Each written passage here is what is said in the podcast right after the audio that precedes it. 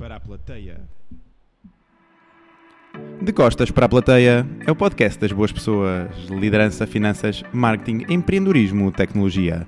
Temas complexos abordados de forma simples e descontraída. Este podcast não existiria sem o apoio tão fundamental dos nossos patrocinadores. Quinta da Minhoteira, já brindamos hoje, sabe mais em www.quintadaminhoteira.pt. To Be On, Consulting, Marketing, Analytics, sabe mais em www.2b-on.com. Marcas e publicidade Equalizer Print, www.laserprint.pt. A fábrica Coffee Roasters oferece sempre um pacotinho de café aos nossos convidados. Sabe mais sobre café de especialidade em www.fabricacoffeeroasters.com.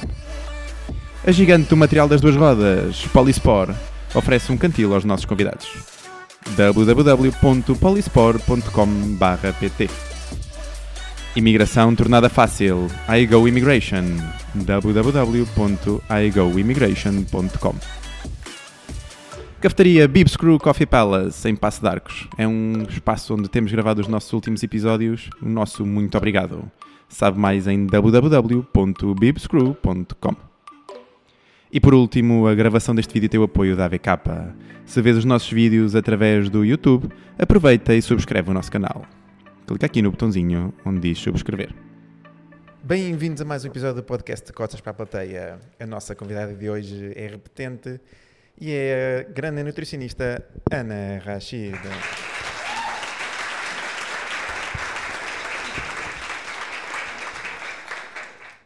Querida Ana, muito bem-vinda aqui à, ao nosso podcast, não é? A primeira vez que vieste cá foi para falarmos sobre maternidade e agora estás aqui grávida, aqui a gravar, não é? Quando sair este episódio pode ser que já esteja cá fora, não é? Hum, provavelmente sim. Vamos acreditar, Esperemos. vamos acreditar que sim, senão vai estar em, em sofrimento. Hum, para quem não viu o episódio, gostava que te apresentasse aqui aos nossos, aos nossos ouvintes. Então, eu sou Ana Rachid, sou nutricionista, eh, especialista pela Ordem dos Nutricionistas, hum, orientada para a área da pediatria. Muito bem. E fala-nos um bocadinho aqui do teu, do teu percurso. Como é que foi, eh, como é que apareceu esse gosto pela, pela nutrição e principalmente para essa área, para a área infantil? Então, eu licenciei-me há 12 anos, portanto, sou nutricionista há 12 anos. E durante todo esse percurso, não é? Durante esses 12 anos, estive sempre a trabalhar várias vertentes, desde adulto, desde eh, crianças, idosos, enfim. Acho que a nutrição tem, tem ganho cada vez mais eh, espaço para especializações muito específicas. E depois, o, o que aconteceu foi, durante a minha gra- primeira gravidez, em 2019, apercebi-me que havia uma grande lacuna no que toca à alimentação infantil, principalmente na introdução da alimentação complementar. E, e comecei a estudar, comecei a ler, comecei a, a perceber que aquilo que era preconizado na altura não me fazia sentido nenhum. Hum, então, em 2020, com o nascimento da Matilde e com a implementação dessa nova introdução da alimentação complementar, hum, coloquei mesmo em prática e durante alguns meses acabei por acompanhar eh, algumas mães, num grupo de mães, e em 2021, em janeiro de 2021, acabo por lançar o meu próprio projeto. Muito fixe. Porque acabamos por não pensar nisso, não é? À medida que, que o conhecimento também vai avançando, acaba por ser mais fácil ir dissecando em pequenas áreas, não é? Sem dúvidas. Para conseguirmos ganhar essa especialização ainda mais profunda sobre, sobre essas temáticas. Sem dúvidas. E o que eu noto é que todo esse percurso que fiz durante 12 anos é que me deu estaleca para fazer o que eu faço hoje. Portanto, eu nem sei se há assim tanta vantagem. Em começar logo É no micro, não é? Sim. Sim, porque para além de ter passado por várias áreas dentro da nutrição, também passei por outras, ah, ah, outros trabalhos, nomeadamente Zara, Stradivarius, ou seja, apoio ao cliente, ah, venda ao cliente, ahm, atendimento ao público, enfim, eh, há montes de coisas que experienciei, mesmo marketing numa, numa farmacêutica associada a suplementos alimentares, portanto, tudo isso deu-me hum, experiência para comentar aquilo que sou hoje e a profissional que sou hoje e ao projeto que tenho hoje. Mas é, neste, neste caso, especialmente tu que tens o teu projeto individual, não é? E é algo que, que tens trabalhado aqui nestes últimos tempos, essas experiências acabaram também por conseguir com que tu trabalhasses mais áreas do teu próprio projeto, não é? Tu lançaste Sem o teu projeto de fora, forma inicial, não é? E com, e com pouca com pouca ajuda, e então esse, esse teu fi- esse teu Com nenhuma ajuda. com nenhuma ajuda, sim. É, ia dizer pouco é dos amigos e familiares. tá? Hum, Não, Mas nem, nem- nem digamos isso. que desde o início. Shame on you, amigos da, da Rossi. Shame on you. Não, os amigos dão apoio, isto é essencial. Não, sem sombra de dúvidas. Aliás, nota aqui que o podcast, os primeiros ouvintes, são sempre os nossos, os nossos amigos e a nossa, a nossa família. Hum, então, Ana, como é que tu definirias aqui esta parte da, da nutrição infantil? É, é, é aquilo que nós olhamos de forma óbvia, aqui a nutrição adequada à parte infantil, ou tem, tem aqui mais alguma definição que tu, que tu achasses que era importante para as pessoas perceberem? Principalmente quem está de fora e quem não, quem não percebe nada disto. Então, a introdução da alimentação complementar, como o próprio nome diz, vem complementar tanto o leite materno como o leite artificial. E, e na definição eh, da- na cabeça das pessoas eh, é efetivamente o contrário, ou seja, a partir do momento em que o bebê tem o aval do médico que o acompanha para iniciar a alimentação complementar, quer dizer que ele já pode comer e deixar de beber o leite. Isto não é o, o, o preconizado, Preconizado. não é? Porque até os 12 meses o principal alimento é leite materno ou leite artificial. Hum, e é um, um marco importantíssimo da, da, da, da vida do bebê, do desenvolvimento do bebê, da relação que o bebê vai ter com a comida, de prevenção de doenças, enfim, os primeiros mil dias, desde a gravidez até aos 23 meses, 24 meses, são fulcrais para definir toda a vida daquele bebê. Isso é muito interessante. Desde Nós acabamos por não pensar muito nisso, não é? Nunca. Ah, ah, logo, depois logo se vê, depois logo se vê, mas a verdade é que são, f- é uma fase importantíssima do desenvolvimento cognitivo, motor, físico, ah, e lá está, como eu disse, de prevenção de várias doenças, nomeadamente hipertensão, doenças cardiovasculares, cancro. E quando é que tu achas que é hum, o ideal para quem acaba por ser mãe começar a pensar nessa parte da introdução alimentar? Porque, como nós estávamos a falar até em off, hoje em dia cada vez há mais preocupação com esta, com esta parte de, de, de desde logo cedo, esta preocupação da família, de, de ter os melhores hábitos, precisamente em termos alimentares. E quando é que é a altura certa para as famílias começarem aqui a preocupar com, esta, com a introdução dos alimentos?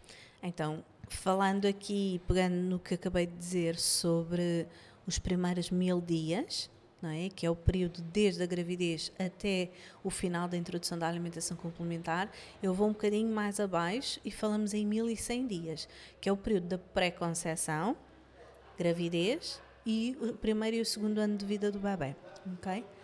Ah, e se pensarmos nestes 1100 dias, a mulher já deve começar a pensar na introdução da alimentação complementar numa pré-conceição, ou seja, três meses, sensivelmente três meses antes de engravidar, começar já a nutrir o corpo para receber aquele bebê. Ok.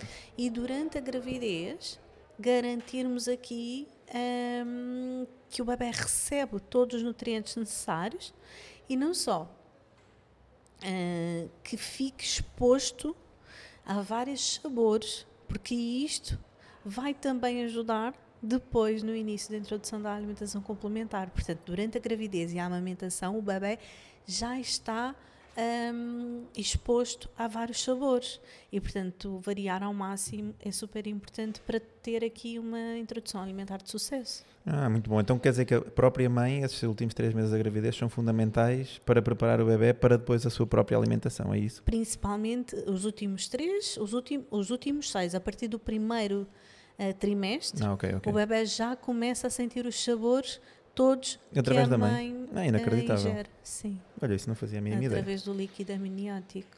Olha que fixe. É maravilhoso. Muito bem, muito bem. E depois, então, a partir do momento em que ele começa a, a ser amamentado, depois dos primeiros, estes primeiros meses, quando é que os pais devem começar a preocupar para, para esta jornada da introdução alimentar, que é todo um mundo novo, não é? Ou seja, quando devem iniciar, Isso. não é? Ah, aquilo que se sabe hoje em dia é que o bebê estará pronto para iniciar a introdução da alimentação complementar sempre e após ter todos os sinais de prontidão. E os sinais de prontidão são rolar uh, de um lado para o outro, meter aqui a cabeça uh, direita, não pender para os lados, sentar-se com o mínimo de apoio sem cair para os lados também. Basicamente é quando nós olhamos para aquele bebê sentado no chão, ele não está a cair. Este é o sinal mais importante e último, digamos, que devemos avaliar. Porque o sinal de extrusão da boca que é uma coisa que vai, vai, vai diminuindo ao longo do tempo, não dá para avaliar, porque a língua, olhamos para ela e não sabemos se o bebê está pronto ou não para comer. Só depois, quando ele começa a agarrar os alimentos e levar a boca, é que começa a deitar fora. Mas a verdade é que se eu tenho um bebê que está sentado no chão e equilibrado, na, em três apoios ou na própria mão, uh, e não pende para os lados, quer dizer que ele já to tem todos os outros sinais de prontidão e que está preparado para comer. E isso pode ocorrer entre uh, as 17 semanas e as 26 semanas. Hum. Portanto, eh, é esperar por estes sinais de prontidão. Todos os bebés terão os sinais de prontidão, uns mais cedo, outros, uns mais cedo, outros mais tarde. Um, o prematuro provavelmente terá um bocadinho mais tarde, mas não é preditivo que aquele prematuro tenha mais tarde, por exemplo. Um, e basicamente é aqui que se deve iniciar a introdução da alimentação complementar. O que é que acontece? Acontece é que aquilo que, é, que, é que era preconizado durante muitos anos, que foi preconizado durante muitos anos, era iniciar aos quatro meses, com papas e purés. E, e sopas. E, sim, independentemente se o bebê estava preparado ou não. E a verdade é que quando nós falamos em sinais de prontidão, falamos naqueles que são visíveis, não é? Que são aqueles que o bebê, que eu acabei de referir. Conseguem exteriorizar. Exterior, sim, está cá fora e dá para ver. Mas os internos são importantes. Sistema eh, renal, gastrointestinal. E esses bebés que têm o sinal de prontidão externos já terão os seus sinais de prontidão internos. É muito comum receber em consulta bebés com 4 meses um, que iniciou a alimentação complementar e de repente estão obstipados ou têm imensa diarreia. Isto está associado ao organismo do bebê não está preparado para comer. Ah, muito interessante. Pois, porque hum, ainda existe, apesar de haver muita gente que, que gosta de estar a, em cima destes últimos, destas últimas formas de, de alimentação, ainda há muita gente que ainda vai pelas sopas não é? e, e afins. Assim, não é 8 nem 80, as sopas não, não estão aqui proibidas, digamos claro. assim. É importante que o bebê esteja uh, no controle da situação, que respeitem quando ele diz que não quer, quando uh, uh, ele afasta, quando ele quer pôr a mão porque não deixar. Um, não é fazer, uh, não é escolher, não, uh, ah, eu ou só faço introdução da alimentação complementar se fizer BLW ou se fizer tradicional. E a verdade é que existe um caminho no meio de, disto. De equilíbrio. Um caminho de equilíbrio, um caminho que vai de encontro a todas as famílias. Falo disso muito no curso de introdução da alimentação complementar. Um, e a verdade é que não existe uh, texturas proibidas, ou seja, se, ai, não pode dar uh, puré, não pode dar papa, não pode dar um, sopas. Desculpem lá, isto de, da normal, gravidez. Normal. Ainda por cima, depois do almoço, agora começa a bater aqui. Não, e estou a começar a respirar, sinto que está-me a falhar aqui o ar. é uma cena. Muito bom. Uma boa experiência. É, lindo. E. Hum, e por isso eu acho que todas as texturas cabem numa introdução da alimentação complementar. Uh, é preciso manter o equilíbrio, é preciso também perceber a família que temos à frente, mas mais importante, respeitar o bebê.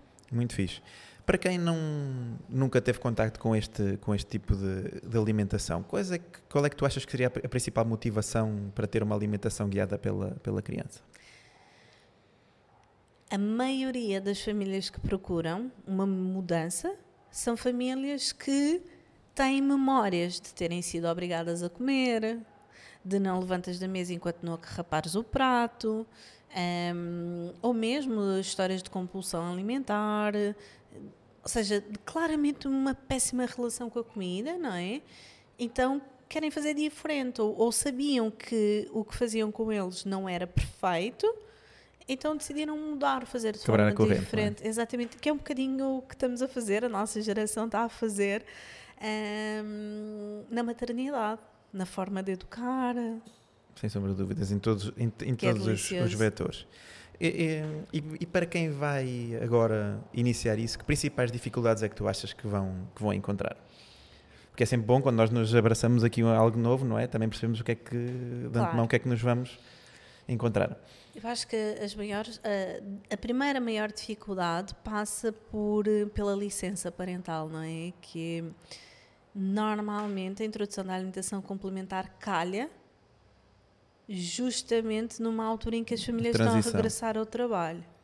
Ahm, e e não, eu, eu não diria que seria uma dificuldade, mas é uma dificuldade hum, que está interiorizada e que não existe. Ou seja, eh, o bebê pode ir para a creche, comer papas, purés eh, e sopa com carne e peixe triturado lá para dentro, sem problema algum.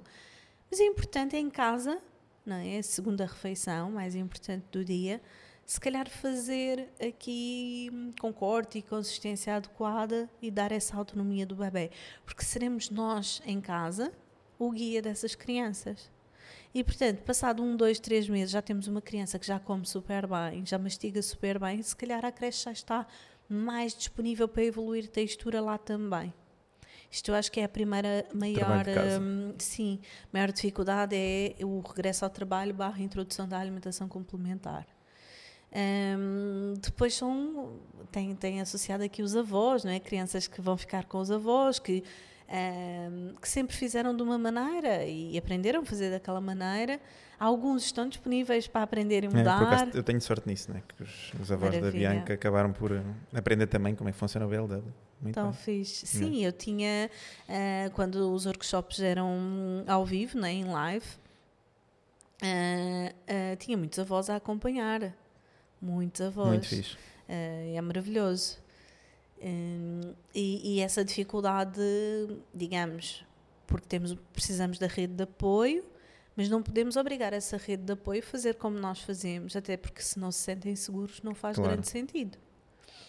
E, e aqui aquela questão de dificuldades que às vezes estão acopladas, que é ou a parte do tempo, porque é muito mais simples fazer uma sopa na bimbi, triturar e ficar feita, do que se calhar estar ali a preparar mentalmente quais é que são os, os alimentos que vamos dar aqui à nossa criança.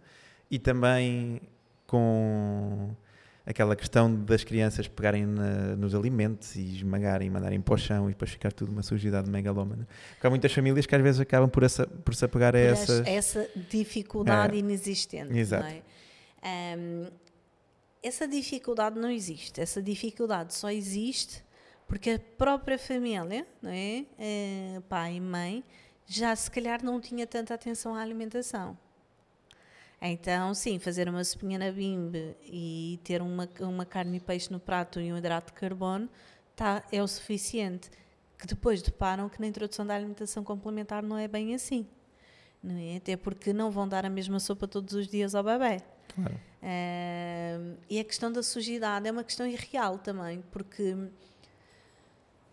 quanto mais oportunidade eu dou ao bebê para explorar alimentos, maior habilidade motora ele vai ganhar e menor sujidade ao longo do tempo vai acontecer. Portanto, é uma questão de custo-benefício, porque depois entramos naquele problema de aos 12 meses não há uma autonomia, não há uma evolução de texturas, há uma recusa e depois o que acontece é temos uma família ah, com 40 minutos, se calhar uma hora à mesa a tentar dar comida àquele bebê. Isto é assim, Isso nós, é todos é nós fazemos as nossas escolhas, não é? Se queremos perder mais tempo ao início para ganhar no futuro ou se queremos efetivamente arrastar o problema ao longo, ao longo do tempo.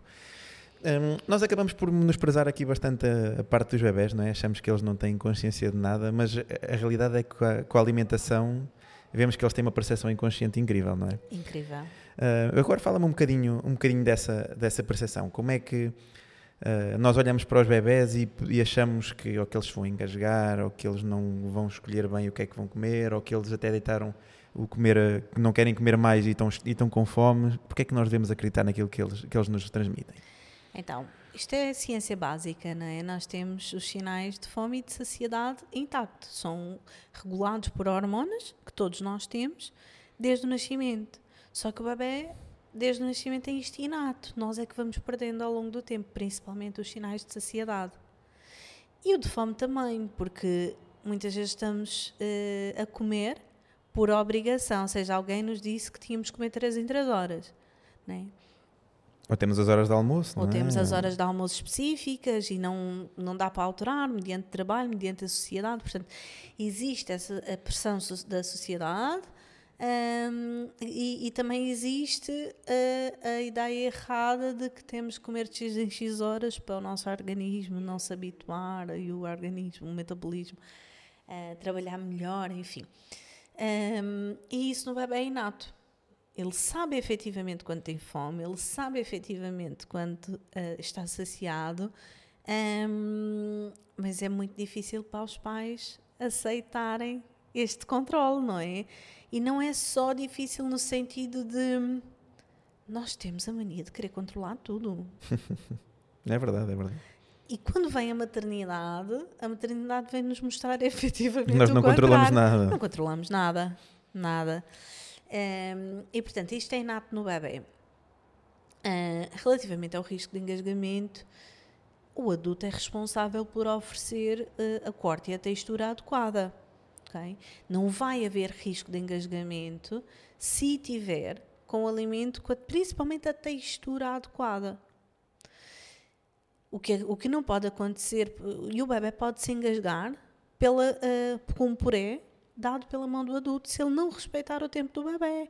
Imagina, o bebê está a olhar para o lado e de repente alguém enfia a colher na boca do bebê com puré. Ele pode se engasgar, não é? Não está atento. Portanto, isso também é essa ideia errada de, hum, do engasgamento e do perigo, e, enfim, sendo que pode ocorrer com todas as, qualquer texturas pessoa, claro. e com qualquer pessoa ao longo da nossa vida. E depois tem a parte intuitiva, que é maravilhoso, porque eles sabem efetivamente os nutrientes que precisam, sabem re- autorregular-se nesse sentido desde a nascença. Por isso, muitas vezes, a própria amamentação é colocada em xeque, porque ninguém sabe quanto de leite sai ali, em cada mamada ninguém sabe a qualidade daquele, daquele leite.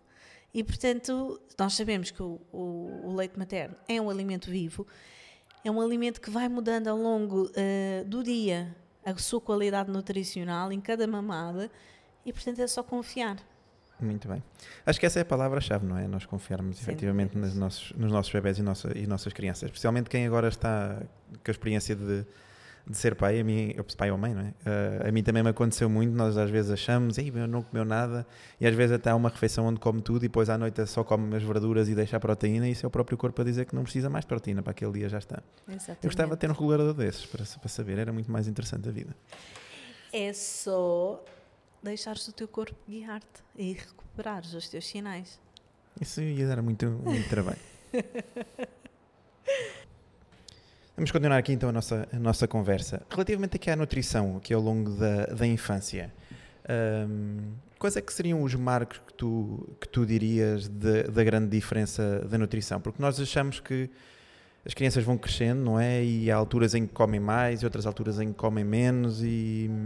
Como é que há aqui alguma divisão que tu farias aqui ao longo da, da infância? Achas que isso também está muito relacionado com o próprio crescimento e desenvolvimento da criança? Como é que é para os pais também não se, não se preocuparem tanto aqui ao longo do, do crescimento da criança? Então, hum, do nascimento até aos seis meses, sabemos que o principal alimento é leite materno ou leite artificial, idealmente leite materno. A partir dos seis meses, temos a alimentação complementar, que é fulcral e que vai predizer toda a relação com a comida, todo o seu desenvolvimento cognitivo, físico e motor, até hum, a fase adulta, que vai até aos 23 meses. E essa é a fase mais importante, digamos assim. A partir dos 3 anos, existe um decréscimo muito grande do crescimento, dos dois anos, principalmente com a anorexia fisiológica eh, do, do segundo ano de vida. E, e esse decréscimo é substancial até aos 6 anos. a criança deixa de, de, de, necessitar de tanta comida, o gasto calórico diminui, o crescimento abranda e isto assusta alguns pais. E a partir dos seis anos voltamos outra vez um, a dar mais despesa aos pais. A, exatamente, a crescer mais um bocadinho, um bocadinho, a aumentar essa velocidade. Portanto, até aos, aos dois anos, né, até aos 23 meses com a introdução da alimentação complementar, é a base que vai para dizer o resto da alimentação. Dos, dos um, dois aos seis, é importante aqui percebermos que respeitar esse, esses sinais que o bebê está a dar, abrandar o ritmo, porque é quando acontece aqui um, o grande problema da obesidade infantil, não é? É come, o bebê começa a comer menos, os pais começam a obrigar e entramos aqui na roda do rato. Estamos sempre a obrigar, eles começam a rejeitar alimentos e começa aqui numa recusa alimentar. É uma altura dos... perigosa, não é? Super, super. É, é mesmo um período crítico onde as famílias têm, têm que estar informadas do que está a acontecer. Uh, só percebendo do desenvolvimento cognitivo e físico, não é só nutrição, é importante perceber desse desenvolvimento. E, e depois, a partir dos, dos uh, seis anos, não há nenhuma recomendação específica de nutrientes uh, da alimentação. É importante manter uma dieta variada, nessas alturas é quando os, os miúdos já começam a ter aqui um, atividades extracurriculares, principalmente no desporto, e se calhar uma criança que está no desporto, balé, judo, se calhar temos que ter uma maior atenção. Um aporte nutricional uh, diferente. É? Diferente, e tem, e, mas lá está. Se nós deixarmos eles guiarem por si só, nessa altura eles Ele também, vai acontecer. Também vai acontecer, sim. Vão começar a dar muito mais despesa no, no supermercado. Muito fixe. um, Ana, e o que é que tu achas aqui desta altura em que, em que os pais têm uma, têm uma criança e da própria adaptação da família à, à criança. Achas que é uma oportunidade boa para as próprias famílias uh, refazerem aqui também um bocadinho da parte da alimentação, aqueles excessos que acabamos por ter com o sal e afins? Achas que é uma boa oportunidade? Ou achas que devem fazer o comer para a criança e um comer para, para, para os adultos? Eu acho que hum, é uma ótima oportunidade na mudança da alimentação familiar e acho que não faz sentido nenhum fazer comida diferente, até porque até quando é que vão fazer comida diferente? Até essa criança sair de casa? não é? E hoje em dia ficam até aos 30 e tal anos, Exato, portanto tenham cuidado portanto, que essas crianças. Não faz não grande sentido fazer comida diferente, não é? Um, porque os hábitos alimentares são doados pela própria família. Uh, são herdados da própria família e, portanto, quanto melhor ou quanto mais igual for, for de, ambos, de, de ambas as partes, melhor será. Muito fixe. Eu por acaso também concordo plenamente com, com isso. E agora fala-nos aqui de um bocadinho destes momentos extra-rotina que as, que, que, as pessoas têm, têm tanto medo, uh, estão habituados que o bebê faça a alimentação àquelas horas e que coma com a forma X, com a textura Y cortada da forma Z e depois até vão, almoçar, vão almoçar fora ou vão um fim de semana, depois entram em pânico. O que é que tu terias a dizer aqui a estes momentos extra-rotinas? Ou com os avós, como estavas a falar há bocadinho, ou passeios, ou férias, como é, é que... complicar. Isso é importante nós também falarmos nisso, não é? porque isso acaba por, para os pais mais, mais recentes, acaba por ser um período de muito stress desnecessário. Sem dúvidas é das primeiras regras que, que digo para cumprirem é não fiquem agarrados a uma aplicação do telemóvel, a um livro onde ensinam cortes. Porque a ideia é que seja uh, natural. Que olhem para aquele alimento e pensem: ah, ok, este alimento é redondo. Então temos que cortar aqui de forma a que o bebê consiga agarrar e manusear. Tem a ver com mobilidade. E depois, claro, a textura temos que garantir por causa do risco de engasgamento, não é? Não vamos dar uh, amendoins, uh, cajus e avelãs em, em, inteiro. Portanto, se calhar se estivermos num hotel não vamos oferecer esse tipo de alimentos, não é? Mas garantir que o bebê consegue agarrar com a própria mão e garantir que a textura esteja adequada. Mas não vai ninguém morrer se eu der uma colher de arroz à boca do bebê desde que esteja a respeitar hum, os seus sinais de fome e saciedade. É possível fazer uma introdução da alimentação uh, complementar com respeito, responsiva, que é aquilo que a, a Organização Mundial de Saúde preconiza, um, com alimentos dados pela mão do adulto. Portanto, não há aqui nada. Não, e se forem a um restaurante, deixo também a dica: se vocês pedirem uma batata cozida com um brócolis cozido, Sem dúvida. ninguém vos vai dizer que não. É nem, o primeiro restaurante. Nem nunca me aconteceu cobrarem-me mais por isso. Não, não. Eu, primeiro, eu tenho um vídeo, o primeiro restaurante que levamos a Matilde foi a Caprichosa, no, em Carcavelos. E foi um. lembro perfeitamente porque saiu de lá toda suja. E eu a pensar, mas que ideia mais estúpida. Então pedi-lhe um prato de hum, bolonhesa. Então era bom, ela a agarrar na massa e a mandar por todo lado. Mas o que interessa é que estas memórias ficam. E as experiências ficam, sem sombra de dúvidas. As experiências é? ficam. Eu hoje em dia mostro-lhe uh, os vídeos e ela acha imensa piada. É giro. E por norma nos restaurantes, se por acaso vocês entrarem com o vosso bem no restaurante e torcerem o nariz, vão logo embora, não fiquem, porque claro, não vale a pena. Existem vale a pena. tantos restaurantes. Eu um dia deste fui a um restaurante com, com a Bianca, e a Bianca já, já tinha dois, estava quase a fazer três anos. E a primeira coisa quando nos sentámos foi: ah, cuidado com a criança, que os, que os copos são XPTO, já não sei se, eram, se ele disse cristal ou uma coisa qualquer.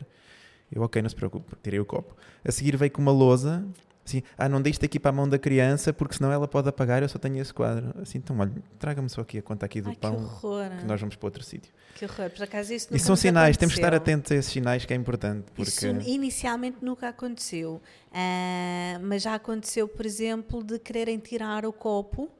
Ah, eu vou trazer um copo para a menina. Não, não, ela bebe neste. Bebe neste? Eu, sim, sim, ela bebe neste. Em casa bebe neste, porque claro, é que aqui não vai beber uh, uh, neste? E pronto, e, e, houve uma única situação em que o empregado uh, de mesa, numas férias, começou a refilar porque tinha arroz no chão. pronto, eh, para dizer que nós éramos clientes assíduos daquele restaurante, dou-me com o dono do restaurante, obviamente aquele empregado já não lá não trabalha, não por essa situação, mas por todas as outras claro, estúpidas claro. que também o fez, não é? porque não é só com não foi só essa situação específica uma pessoa que faz isto sim. vai fazer com tudo e mais Muito alguma pior, coisa claro sim. o que é que custa no final levar aliás por norma até eu, tomamos sempre a iniciativa ou tomávamos na altura ela agora já não faz essa essa sujeira de limpar de limpar claro e, mas é meu, 99% dos empregados não não se preocupe com claro. isso não mas não custa nada também da nossa parte ajudar não andava ali de rabinho ao ar a limpar atenção limpava claro, os mínimos uh, os mínimos possíveis, mas por respeito, e muitas vezes deixávamos a gorjeta a mais. Pela atenção também. Pela é? atenção dada, um, pá, porque a verdade é que é um trabalho extra, claro é sim, verdade. Claro um, mas também é um diferencial que nos pode fazer voltar ou não, claro, não é? Claro, sem dúvidas, sem dúvidas. Eu há restaurantes que nem sequer vou. Sim, uma pessoa que conhece tanta gente e fala dizer, não é, da experiência. Lisboa, é? Há muitos restaurantes que perguntam logo quando fazes a reserva. A sério? Sim, Nunca sim. me perguntaram. Sim, há muitos restaurantes quando vais fazer a reserva e tu dizes: Olha, são duas crianças ou são três crianças. Ah, não aceitamos crianças. A sério? Sim. Aí, nunca apanhei nenhum, felizmente. Olha, tenho, tive mais sorte do que tu tens que escolher melhor as tuas companhias. Se calhar vais menos vezes que os restaurantes. Pode ser, também pode ser. Eu também já não vou tanto agora para Lisboa, confesso que agora é a minha isso. vida é mais para o lado de cá do que para o lado de lá. Enfim, mitos. Quais é que são os maiores mitos relacionados aqui com a parte da alimentação eh, e nutrição infantil? Eu acho que fazíamos um episódio só, só de, mitos, mitos. não é? Mas é sempre bom, pelo menos dois ou três assim para, para bom, quebrarmos. Dentro da alimentação complementar, hum, eu acho que o maior mito principalmente agora com este boom do BLW, é que existe maior risco de engasgamento com BLW do que numa alimentação tradicional. O que é uma ideia completamente errada. Porque já quebramos, isso já quebramos aqui durante exatamente. o episódio. Um, mais mitos. Depois há vários associado a, associados à amamentação, não é? Que uh, o leite materno a partir dos 12 meses não, não serve de nada, o que é uma, uma mentira gigante. Uh, pá, é, é, continua a ser um alimento super importante uh, na alimentação do bebê. Posso dizer-te que a Matilde desmamou com 3 anos e 4 meses, talvez, pá, e eu notei uma diferença brutal No cheiro, no cheiro da boca. Não, imunidade, não? por acaso, isso Ah, mantém. mantém-se e, e- e é um dos benefícios de- da amamentação, não é? Mas, mas o che- o cheiro na boca, o odor na boca. sério? Porque um dos mitos é que causa cárie e não Ah, sim, causa. sim. Não, o leite materno não é cariogénico. Ah, sim, ah, nota mesmo ah, com, com as mesmas lavagens, com a mesma rotina higiênica, notei uma diferença. Que é, é fixe. Olha, giríssimo. nunca reparei nisso na Bianca. Ela também desmamou agora há pouquíssimo tempo, mas olha que, eu, que não, não, não reparei. Vou tentar ver se consigo Tenta reparar. perceber, mas pergunta à Jéssica que provavelmente Ela, se calhar tem mais, reparou, está sim, mais sim. próxima, digamos assim, não é? Mais próxima de, do dormir e não sei o quê. Enfim. Ela, não, ela dorme enfiada nas minhas costelas, sim. Que maravilha! Não, não é. É e não mas é. então, então tenta perceber, mas já eu notei essa diferença. Que fixe. Hum, não sei se foi da altura, o que foi, mas também notei uma queda de cabelo É e uma mudança de cabelo brutal E- no cabelo. Pois, mas tu notas porque o teu cabelo é da forte, não é? Sim, e, e notei essa queda e notei a mudança mesmo na, na textura do cabelo. Houve ali uma grande mudança Que com, com o desmame. Hum, É porque estamos a falar de um alimento que era consumido de forma regular, não é? E que de um momento para o outro desapareceu, não é? Sem dúvidas. E lá está. Não é água, não vira água, Claro, não é? claro. Como as pessoas acham. Hum, o mito de que não podemos introduzir todos os alimentos logo aos seis meses. Hoje em dia, aquilo que é preconizado é que a introdução da alimentação complementar seja feita a partir dos seis meses, já com todos os alimentos, sem restrição alguma, exceto aqueles que, que já sabemos que faz mal, sal, açúcar, mel eh, e o leite de vaca. Hum, e pronto. E daquilo que me lembro assim repentinamente, mas eu acho que poderia existir um episódio só para mitos. E era um episódio interessante, olha, fica aqui no futuro. Uns mitos, eh, se calhar não só virados aqui a esta parte da nutrição infantil, mas da nutrição em, em, em geral. Sim. Muito fixe. Uh, estamos a chegar aqui ao final aqui do nosso episódio e temos aqui o nosso momento superpoder. Portanto, significa que se pudesses ter um superpoder fora do normal, qual é que escolhias e como é que o utilizarias? Bom, eu acho que vou agarrar naquele enquanto estávamos a almoçar. Ah, muito bem, muito bem. Porque realmente eu acho que era um super poder, não só para mim, como para muitas mães, Mas tens de dizer qual é que é. hum, que era eh, conseguir dormir, fazer um plim e agora vou dormir eh, X horas em uma, Muito fixe. por exemplo. Acho que isso era um Isso superpoder que pode toda a gente gostava, não é? Pode dar jeito. Ou então, se calhar, esticar as horas, os dias ficarem assim mais compridos. Se conseguisses comprimir, já vimos, se nós conseguíssemos comprimir 8 horas de sono numa só, não é? Com os benefícios de 18 horas. não é? Sim, foi, ganhávamos 7 horas num dia, era inacreditável. Acho que o mundo não ia aguentar tanta, tanta gente, tanta, tanto recurso. Eu acho que a é ser consumido. principalmente a questão do descanso. Eu acho que o que sinto depois de ser mãe é não ter tempo para descansar. Por tam- também um bocadinho por falta de rede de apoio, não é? Ah, E agora com o segundo, com a segunda filhota ainda vai ser mais. Ou não, não, não sabemos, não é? não, não, não, não. Mas vai ser. Vá, será? Não me venhas gosto- com essa que com o que segundo é mais fácil, porque não é. Isto é um mito gigante. Hum, opá, o trabalho aumenta. A mas atenção tenho- tem que ser duplicada. Eu tenho uma série de pais que dizem que eles auto, entram em autogestão, os dois, um com o Mas outro. eu não quero. Pois, depois Porque é uma essa nossa. questão é? de entrar em autogestão é uma questão de abandono, Sim, sim, não é? sem dúvida. Ah, e agora está ali com outro. Não, a responsabilidade é minha enquanto mãe. Claro. Foi por isso é que decidi ter outro. Portanto, não ter decidido. esta frase de que com o segundo é mais fácil é. É também que o primeiro também pode ser mais fácil, não é? nessa autogestão. Exato. O primeiro É. também pode ser mais fácil se nós não dedicarmos o tempo suficiente. Exatamente. E- e- Eu estou a dizer aqui que o mais difícil é descansar, que outras mães, se calhar, vão-me ouvir e pensar. eh, Ganda trauma. Esta é maluca, eu descanso imenso, de onde é que ela tirou isso, não é? Portanto, é a realidade de um, não é a realidade do outro. Não, isso é sobre dúvida. Cada bebê também é. É um bebê Sim. e é o mais importante, eu acho que é respeitarmos uns aos outros. Eu lembro-me de um, do encontro de mães em Monsanto, organizado pela Cristina Pins, onde a Carolina Justino, a psicóloga e agora também em processo de ser IBCLC, disse: deixem-nos ser. Ou seja, eu estou a fazer diferente de ti, E está tudo bem. só me deixa. É. Eu não te estou a julgar, ok? Eu só quero fazer diferente. E eu acho que isso na maternidade também.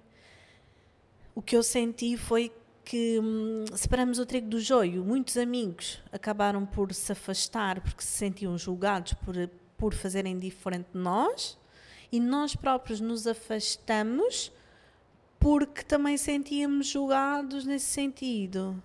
Acho que a própria vida vai. Vai, vai, vai, vai, vai fazendo essa é. separação, não é? Portanto, é como um fica, rio, fica. Depois há uns pequenos, uns pequenos rios que vão divergindo para outros lados e os, é verdade, e os é amigos verdade. que vão ficando e que vão comungando das nossas, dos nossos ideais. Porque acabamos depois por passar tempo, não é? Os, os nossos amigos mais próximos também acabam por ter filhos e e há certas, há certas formas de cuidar que acabam por ser fraturantes sim, sim, sim, na amizade, não é? E acho que isso depois faz, faz, faz muita diferença. A própria vida é mesmo, é mesmo assim. Mas eu acho que também acho que um, uma das grandes dificuldades, sem sombra de dúvida, da, da parentalidade é ter que aturar a opinião dos outros sem a pedirmos, não é? Sim. Por acaso a mim já me conhecem, sabem que eu sou de uns coisas assim chatos. Eu também. E então não recebo muitas opiniões. Mas ao início eu perguntava sempre, então olha, não te preocupes, eu vou dar aqui o meu número, conta da luz este mês fica exatamente, por tua conta. Exatamente. E da água a outro. E então as pessoas, até as pessoas deixarem de, de mandar os, os. Porque efetivamente eu acho que o mais importante é aquilo que tu disseste há bocado, que é o conhecimento na informação. Nós estarmos com a informação e com o conhecimento do nosso do nosso lado para podermos fazer as escolhas que efetivamente para nós fazem sentido. Sentido, claro. Porque nós não estamos 24 horas com as outras famílias para estar a dizer assim, olha, faz desta forma. Ok, a pessoa até me pode perguntar, olha, o João ou a Ana, como é que correu com, com a Matilde? Ela dormia bem de noite? Que, o que é que estratégias é que utilizavas Isto, para ela dormir esta bem? Esta pergunta do dormir bem é muito relativa. Sim, sem sombra de dúvida. Ou tu dormias bem? Porque o que dormir bem para mim não é dormir bem sem para sombra ti. de dúvida, sim, sim, sim. Aliás, então, basta olhar para três isso. pessoas lá eu, em casa. se dormir 5 horas direto hoje em dia, dormi super bem. Se a Matilde for dormir às 9 e meia, 10, porque aconteceu alguma coisa, eu já não vou dormir bem. Porque já não estou a deitar mais cedo do que é habitual. Do que, já estou a deitar mais tarde do que é habitual. E, portanto, já não descanso suficiente. Porque a hora de acordar é sempre a mesma. Claro. Não, isso tudo faz a, faz a diferença. E, a, e as pessoas também têm que estar à vontade para poder pedir a opinião, se precisarem e também têm que estar à vontade para poderem viver a sua vida e fazer as suas escolhas sem terem alguém sem a apontar dúvida. o dedo e não, mas porquê que não fizeste assim? Ou porquê não fazes assim? Epá, eu é que sei. Exato. Se eu precisar, eu peço não é? Também já te pedi opiniões de algumas, de algumas coisas relacionadas com a nutrição, mas na, efetivamente vamos fazendo aquilo porque as famílias são tão diferentes, não é? E cada família tem a sua dinâmica. Sem dúvida. Por isso é que aquilo que estava a dizer há bocado é tão importante ao início, que é as pessoas procurarem a sua verdade, procurarem o seu equilíbrio, porque Há, pessoas que têm efetivamente uma vida difícil, ou por falta de rede de apoio, ou porque têm trabalhos complicados, ou porque hoje em dia, por exemplo, para viver aqui nesta zona, até têm mais do que um trabalho e se multiplicam em, sei lá, em três ou quatro pessoas. E as pessoas têm que ter a liberdade para conseguir evoluir e para conseguir aplicar as, as, o melhor possível para, para, para, a sua própria família. Portanto, é tão claro. importante isso que estás, que estás a dizer. É sempre um prazer incrível, Ana. Não sei se tens aqui alguma mensagem final a dizer aqui aos nossos, aos nossos ouvintes. Se por acaso não ouviram o nosso episódio na altura da maternidade, vejam, é, é, muito, muito fixe também. Nós falamos também um bocadinho aqui desta questão da nutrição, muito mais Sim. ao de leve. Na altura falámos mais da parte da maternidade, da parte do, do empreendedorismo. Uh, mas dois são também, está tá muito fixe.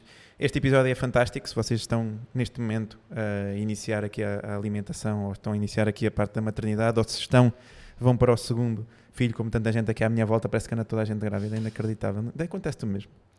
É inacreditável. Parece toda a gente. as mães que fizeram as primeiras edições do workshop, quando eu disse que estava grávida, também mandaram-me logo mensagem. Então eu tenho neste momento mães a parir eh, quase comigo e, e é muito giro já na segunda ronda e a partilharem coisas, dúvidas. eh, Foi, está a ser um processo giro. Olha, muito fixe. Não sei se queres deixar então aqui a mensagem final aqui aos nossos, aos nossos ouvintes. Bom, um, aqui ficam já com uma ideia do meu trabalho, não é? Depois podem ir uh, ao site. Uh, Eu vou deixar os links todos na, na bio. Uhum. Uh, tem um curso gravado de introdução da alimentação complementar, com acesso durante 18 meses, onde vocês podem ir um, assistindo, consoante a vossa disponibilidade, está mesmo feita para quem tem um bebê ao colo. Após 51 edições do workshop de introdução Incrível. da alimentação complementar, uh, eu decidi então uh, gravar este curso de forma a facilitar a vida das famílias. Um, a deixar um beijinho à Catarina, que era suposto estar é cá verdade, é a verdade. A gravar. nossa Catarina, Catarina, não, beijinhos. não apareceu. Vai, fica, fica prometido para daqui a uns meses. Exatamente. Já sem esse barrigão. Já, já com bebê colo. Exatamente, com o Que bebezinho isto, aqui. as próximas aparições, será sempre com o bebê colo. Muito bem. Não há cá deixar o bebê no canto. Eu acho que é importante colocarmos os nossos filhos no currículo. Sem sombra de dúvidas. Por causa nós temos, o primeiro episódio da segunda temporada foi feita com um bebezinho também. Na altura, Rita Mendes tinha acabado de ser sim, mãe sim, e, ela, lembro-me e perfeitamente. ela levou também o, o bebezinho. Portanto, já temos experiência aqui neste podcast com bebés. Podes trazer o bebê. Super importante. Super bem-vindo. Um, e fica aqui também a promessa de gravarmos depois aqui com a Catarina. Tínhamos aqui um episódio diferente pensado.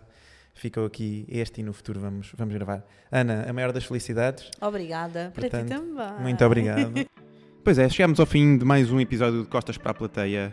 Já sabem, se nos veem através do YouTube, sigam a página, sigam o projeto, já sabem, cliquem aqui no botãozinho subscrever. Uh, é muito importante para nós uh, ter o vosso apoio, sentir que vocês seguem aqui a página, que seguem o projeto e é muito, muito importante para nós. Uh, também aproveito para vos pedir, se caso nos ouvem através do Spotify, por favor, já sabem, se for no site, usem o rato, se for no telemóvel, usem o vosso dedo, metam ali 5 estrelinhas aqui na, na, na avaliação.